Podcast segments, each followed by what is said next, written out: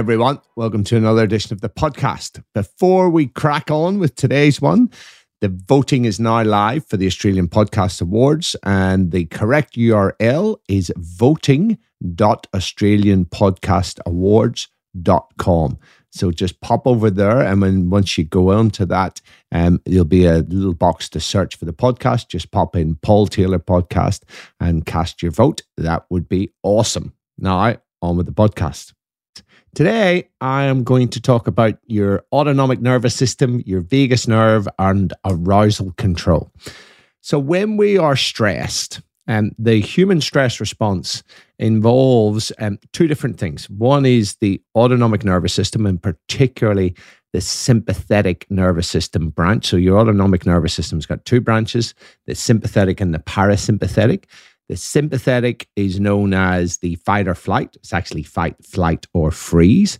And the parasympathetic is known as rest and digest. And so clearly, when you're stressed, it's activation of the sympathetic nervous system and what we call the sympathetic uh, branches of your vagus nerve, which I'll come back to in a second. But basically, what happens is very fast acting nervous system stimulates your adrenal medulla, the inside of your adrenals, and it pumps out adrenaline, and noradrenaline is also released in your brain. So they are the, the two major um, uh, responses uh, to having stress. And then, if that stress is prolonged or extreme, cortisol is released through the HPA axis. So this is slower acting, the hypothalamus, the pituitary, and the adrenal cortex this time. So it's hormonal, it takes longer to activate, but it results in the release of cortisol, um, which is good in the short term, but in the long term is bad juju for our health. Now, this is where we get to the vagus nerve. So the vagus nerve is known as the wandering nerve, um, because it's it's the tenth cranial nerve, and it wanders um, all the way through your upper body. And so basically, it comes, uh, so it's attached from the brain or originates from the brain, and it has got projections all the way into the lungs and through the pulmonary plexus.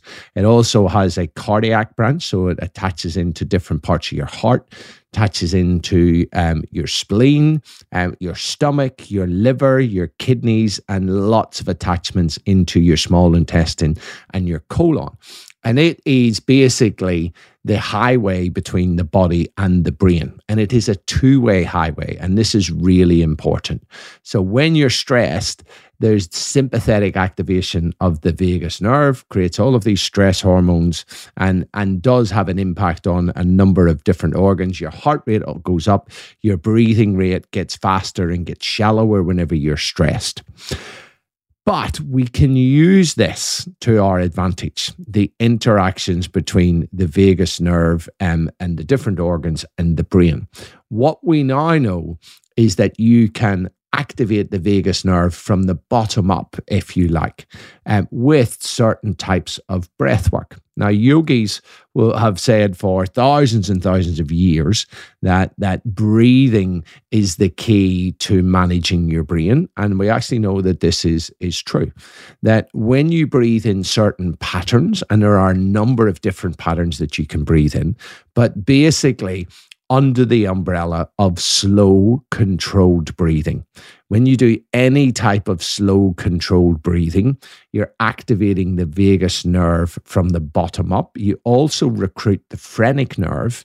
And what that does um, together is they control your heart rate. They slow down your heart rate, but they also reduce your blood pressure and can bring your brain out of a stress state um, with just a few slow, controlled breaths. Now, there is uh, been a whole heap of different research papers on different types of breathing and so um, there are, are, a number of ways to do slow control breathing. You can breathe in for five seconds, breathe out for five seconds.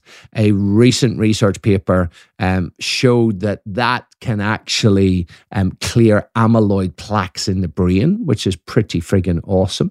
Um, there's a whole of, a host of different yogic breathing techniques in for four, hold for seven, out for eight. There's alternate nostril breathing um, from uh, from a yogic technique where you breathe in one, through one nostril and out the other, and then you swap over. Um, interestingly, that one um, research has shown that experienced yoga practitioners actually get a relaxation response from doing that, but inexperienced ones um, can actually raise the stress response. So that's not something that I'm a big fan of.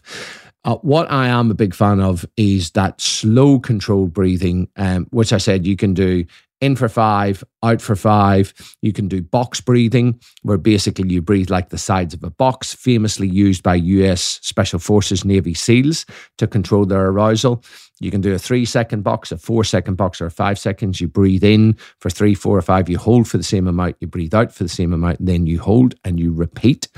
But my favorite type of breathing, and the one that I think has the most evidence around it, having looked at the research, um, is what is known as resonant frequency breathing or resonance breathing. So, this is a particular breathing pattern or frequency of breaths that has a very, very strong action on your heart and your blood pressure and what's called heart rate variability and has also been shown to have a positive impact on mood as well.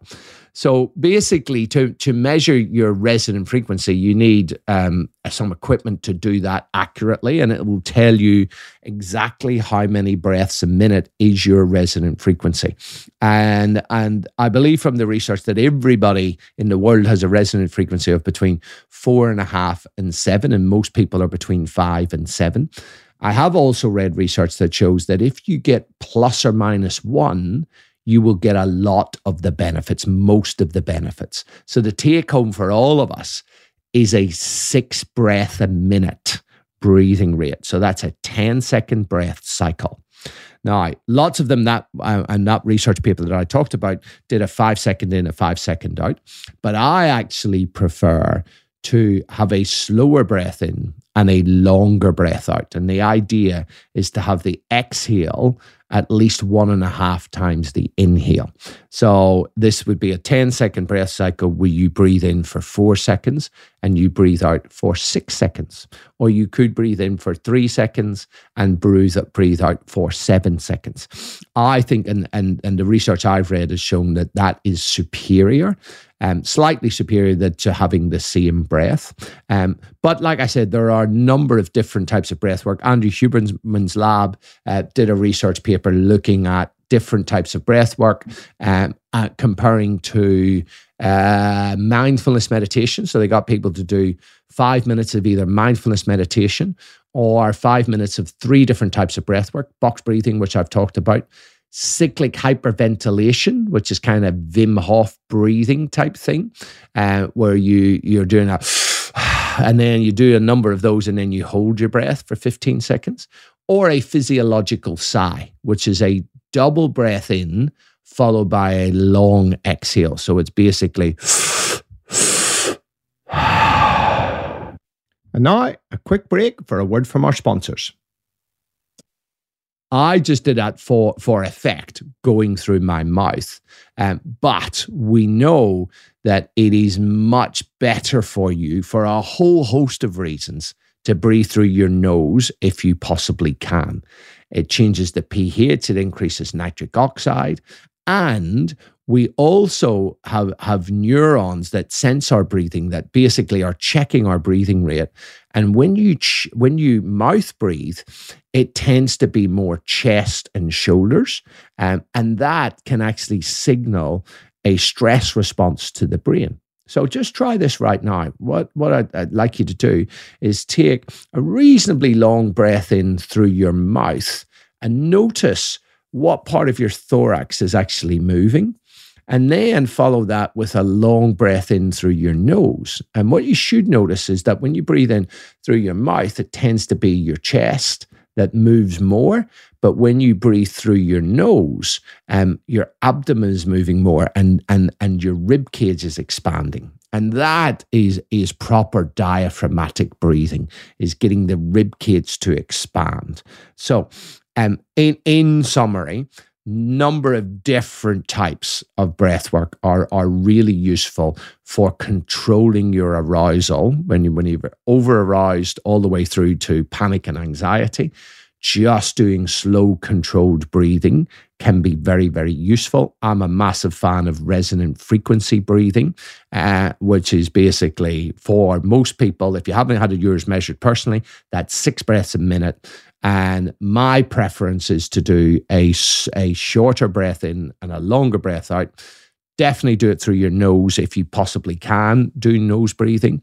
And then one other one that you might want to give a crack um, to is is my one of my phd supervisors they had done some research and showing that lowest comfortable breathing rate also elicits a very strong relaxation response. So just how slow can you breathe comfortably? So it's not a real breath hold. It's just, you know, can I breathe in for five, six, seven, eight, nine, 10 seconds and then breathe out for 10, 15. So it's got to be comfortable. That's the key.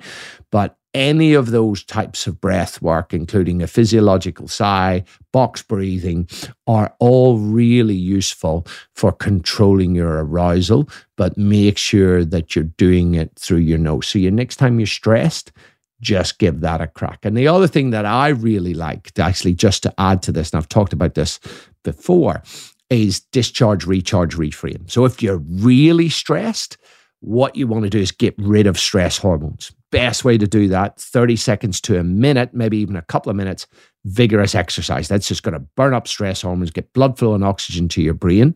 Um, and then just take a few breaths to just slowly get control and then go into that slow, controlled breathing. And then now that your brain is out of a stress state, out of high beta because of burning up those stress hormones and then doing the slow controlled breathing, then it's the reframe. And the reframe I like to think about is, is using Epictetus's what is zone one and zone two. Zone one is the stuff that's under my control what can I do that's under my control? Or Carly stuff about what needs to be done from Japanese psychology, arugamama, with things as they are, what needs to be done right now. So there you go. That is a way to control your autonomic nervous system and your level of arousal or stress um, through manipulation of the vagus nerve from the bottom up with a little bit of help from the phrenic nerve. That's it for this week. Catch you next time.